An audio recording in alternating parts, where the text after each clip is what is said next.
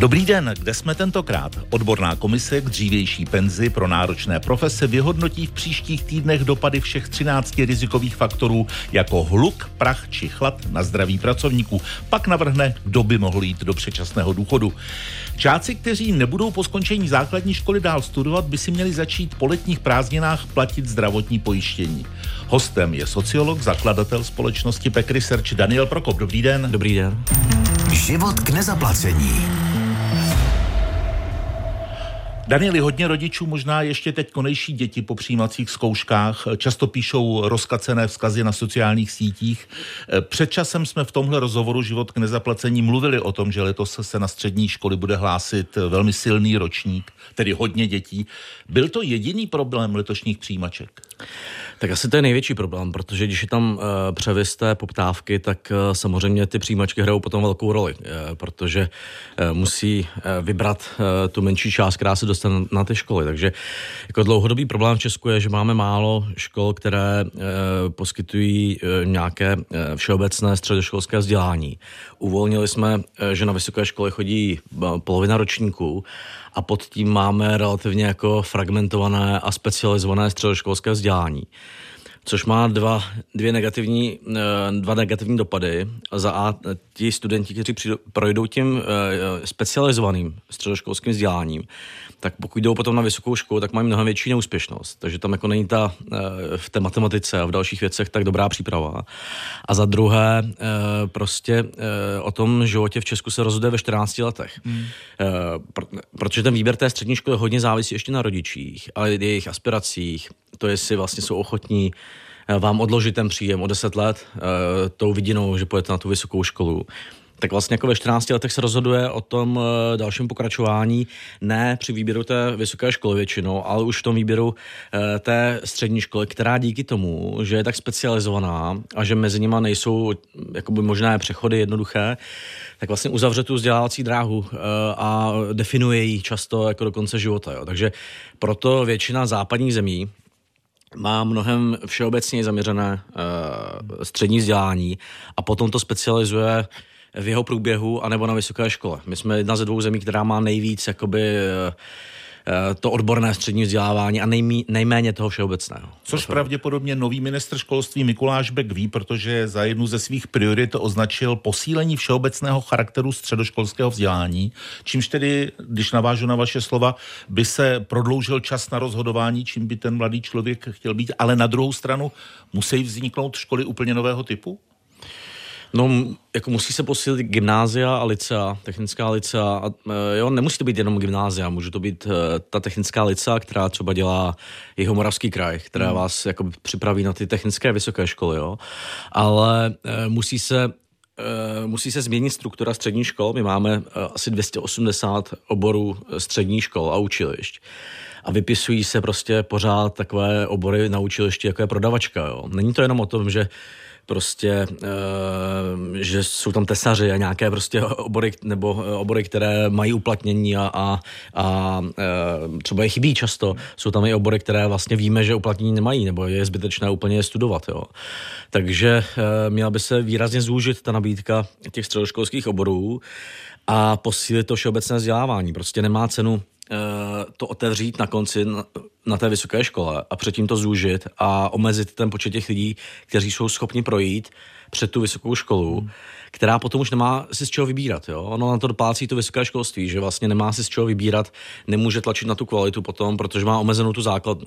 Takže jako změnit ten systém obecně v českém vzdělávání, který ho velmi brzo selektuje i podle aspirací rodičů a potom vlastně na konci musí rezignovat na tu kvalitu, protože si omezil extrémně tu základnu, z které si vybírá. Jo. Je to vlastně ani, jo, kdybyste ve fotbale prostě udělal to samé, co možná se to děje, nebo v hokeji, tak potom se vám jako do toho mužského fotbalu nebo mužského hokeje dostane tak málo lidí, že musí všichni hrát první ligu. Prostě už tak, to taky asi nebude moc hmm. dobrá první liga. Jo. Takže... Kdybychom to téma ještě pracovně zužili jenom na ty přijímací zkoušky, tak eh, na gymnázia se letos začasté nedostali ani žáci, kteří měli z obou těch testů 40 bodů. Eh, když Mikuláš Beck mluví na tohle téma, tak eh, avizuje změny v přijímacím řízení. Říká, že se chce zaměřit na digitalizaci procesu. V čem by to pomohlo?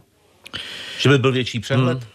No tak dneska tam jsou dvě, eh, vlastně dvě kola, můžete podat eh, prostě více přihlášek, je tam, je tam zmatek v tom, že vlastně doteďka nevíme, kolik dětí se nedostane, nebo žáků se nedostane nikam, jo.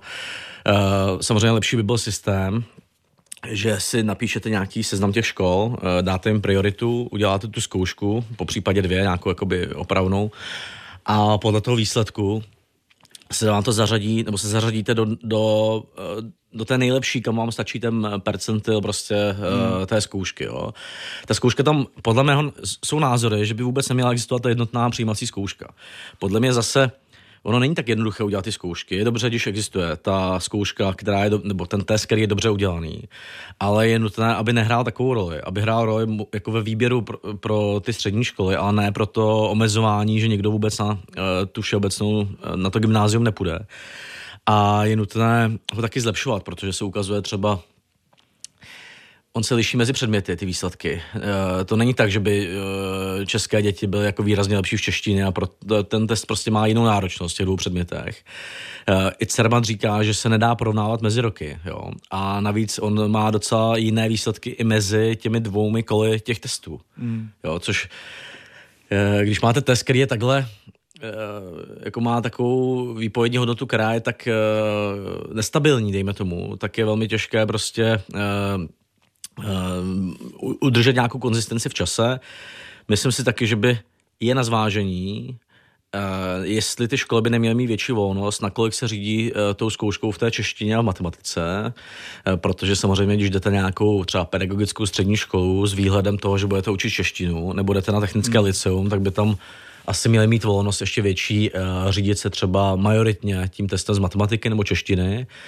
Eh, ale hlavní to úskalí je v tom, aby nehráli takovou roli, aby ta eh, nabídka těch škol všeobecných, eh, středních, zhruba odpovídala té poptávce, nebo jenom, jenom mírně ji omezovala. Jo? Nebylo to tak, že, že v některých krajích opravdu na ty čtyřletá gymnázia do 20% dětí a ta poptávka je mnohem větší. Oni se tam ani nehlásí, protože víc tam nedostanou, ale ta, ta reálná poptávka je větší. Když jsem říkal, že žáci, kteří nebudou po základní škole dál studovat, by si měli platit zdravotní pojištění, stát je za ně bude dál hradit, když se přihlásí na úřad práce, vidíte v tom nějakou logiku? Něco se ušetří? Eh, tam je taková hypotéza, protože v Česku eh, zhruba 4% dětí nedokončuje ani 9 tříd základní školy. Jo, v některých regionech to je třeba 10-20%, to je úplná tragédie. Eh, a zhruba 16% až 20% podle některých odhadů v některých krajích nedokončuje střední školu, v Ústeckém Karlovarském.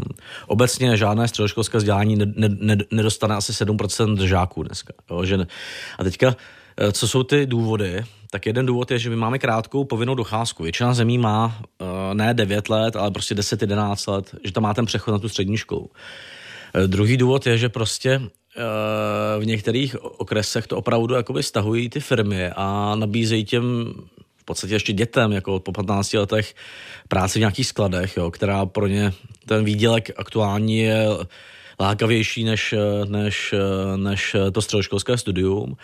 A potom tam jsou takové důvody, samozřejmě jako v, v tom, to ukázala třeba analýza Josefa Bernarda eh, ze Sociologického ústavu, že třeba v Karlovarském kraji podstatná část dětí to na tu střední školu má déle než hodinu, na nejbližší.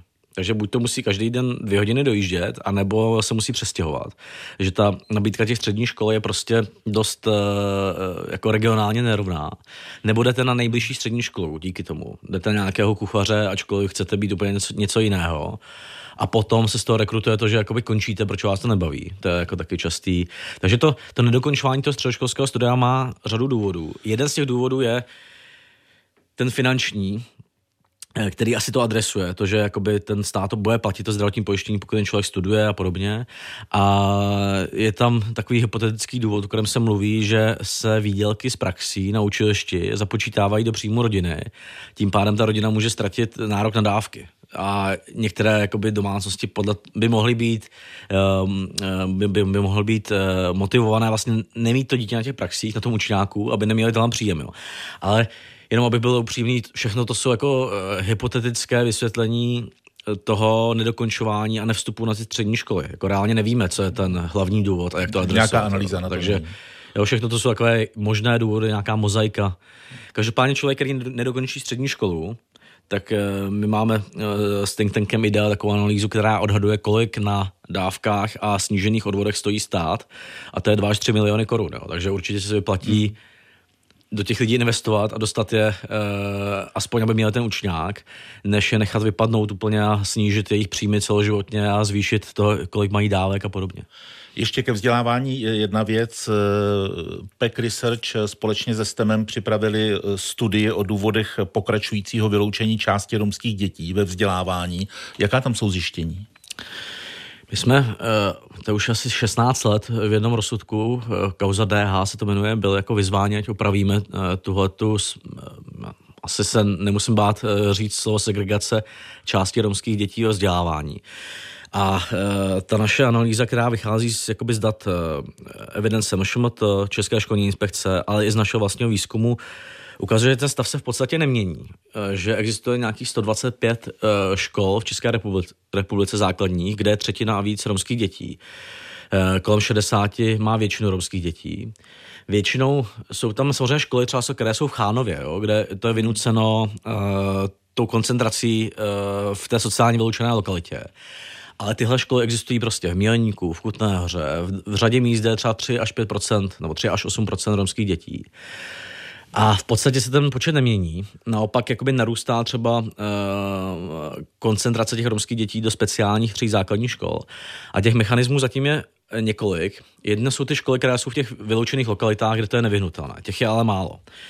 Potom druhý mechanismus je, že některá města, jako třeba Mělník, dělají ty spádové oblasti tak, že udělají spádovou oblast uh, ubytovně, azylovému domu a když máte bydliště na radnici, to znamená, že máte nějaké nestabilní bydliště, tak ji udělají spádovou oblast do speciální školy eh, nebo do základní školy se speciálními třídami, kam chodí prostě mentálně a eh, jinak postižené děti. Takže vlastně to spádovými oblastmi eh, vytvoří tu segregaci, což je jako pravděpodobně protiústavní, akorát bohužel v Česku neexistuje efektivní nástroj, jak to změnit, nebo ministerstvo to nedělá, bohužel. Tak jako. A potom se další jako velký důvod popsaný v té studii je, a to poškozuje teďka se dostávám ke věcem, které poškozují už i tu majoritní společnost, je naprostý chaos v tom, jak fungují takzvané pedagogicko-psychologické poradny. To jsou takové ty poradny, které vám řeknou, že to dítě má nějaký handicap, jaké, jakou má mít podporu a podobně. A teďka to zřizují kraje, tyhle ty poradny, a e, pod, u nich existuje více, více typů těch poraden, e, zřizují to kraje a my v té studii ukazujeme, že se naprosto liší jejich praxe v tom, jak diagnostikují ty, ty problémy. Některé prostě tam diagnostikují, že sociálně znevýhodněné to dítě, proč je ty romské děti eh, z těch vyloučených nebo z těch chudších rodin eh, často prostě zaostávají v jazyku, jo? Eh, zaostávají ve věcech, které se prostě normálně tě naučí a ono by se taky naučilo během roku. Často v těch školkách se to doučí. A ty poradny se liší, nakolik těmhle dětem diagnostikují třeba lehké mentální postižení nebo to sociokulturní znevýhodnění. Eh, liší se v tom, řada těch poraden používá zastaralé testy, které už před 16 lety, ty diagnostické testy se řekly, že nemají používat. Jo. Eh, chybí naprosto kontrola nad jejich prací. Eh, I jako datová, jaké mají výsledky třeba. Jo.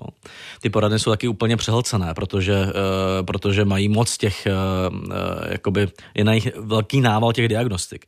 Doplácíme na to, že v Česku veškeré podpory dětí s těmi speciálními potřebami, ale i kdy třeba, když třeba má fyzický handicap, tak musí projít tohoto poradnou. Když je úplně evidentní, že třeba dítě, které je chudé, tak to může dostat jako bez uh, identifikace nějaké poradny. Jo. Takže doplácíme na neřízení v tom systému. Jedna věc jsou spádové oblasti, druhá věc jsou poradny a třetí věc, že v některých oblastech existuje kooperace škol, aby těm chudým dětem pomohli, to je Krnov třeba, jo, ale i některé další oblasti. A v některých oblastech je prostě tichá dohoda, eh, kam ty děti mají chodit a je realizovaná třeba tak, že máte speciální školu pro mentálně postižené nebo jinak handicapované děti a ta si udělá přípravnou třídu eh, předškolní, kam se pošlou ty romské děti z té oblasti.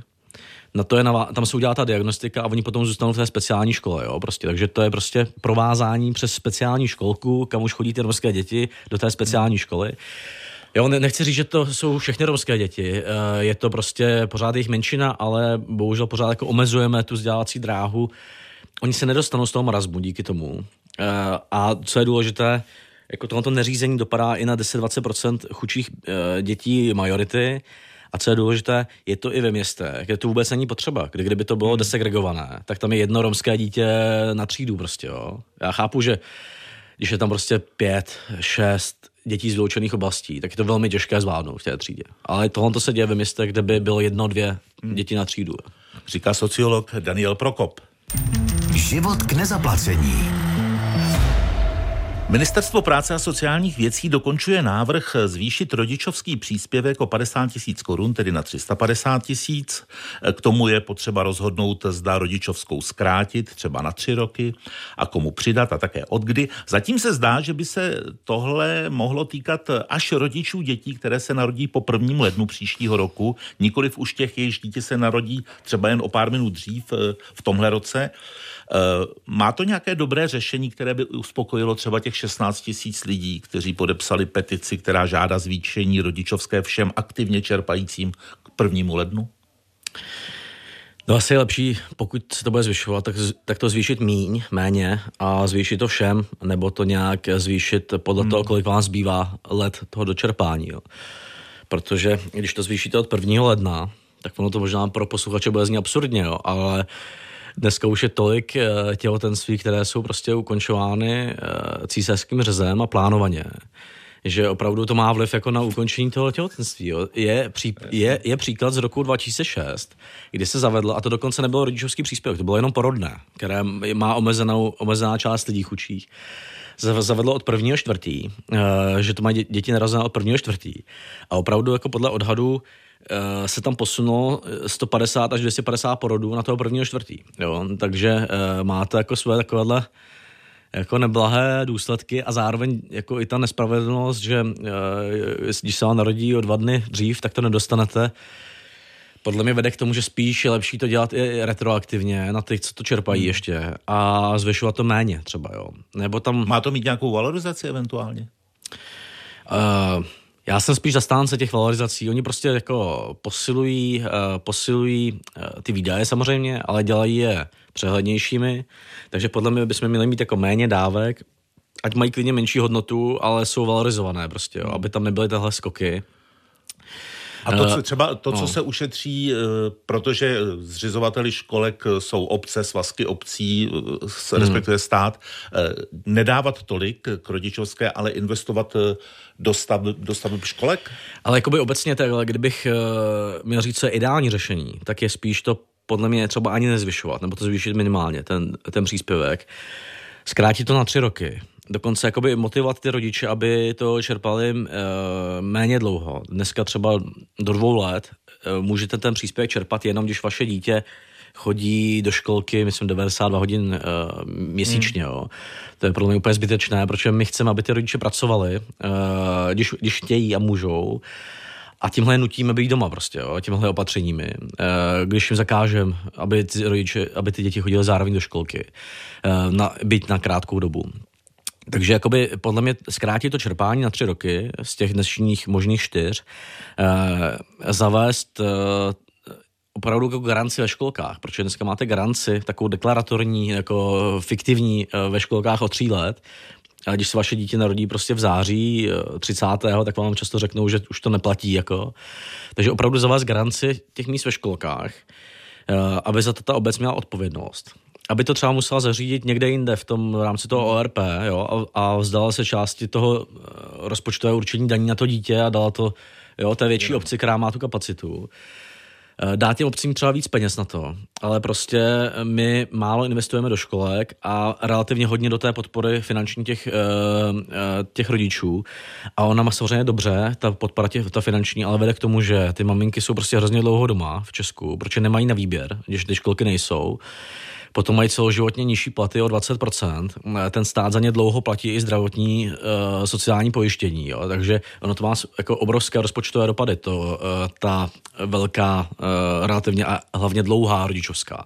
Takže já bych to dal hodně do těch školek prostě. A jestli valorizovat, tak spíše méně. Uh, studie IDEA ukazuje, jak se jak klesá hodnota těch dávek proti, proti průměrné mzdě například. Jo? A z toho vyplývá, že i valorizace třeba o 10-15%, o 30, 30 nebo 35 tisíc eh, by asi jakoby vyrovnala tu hodnotu proti průměrném s dětem pokles, jo. takže eh, jako nepřeháněl bych to a zaměřil bych se na zkrácení toho čerpání. Hostem dalšího rozhovoru cyklu Život k nezaplacení byl sociolog Daniel Prokop ze společnosti Pet Research. Hezký den, děkuji. Díky.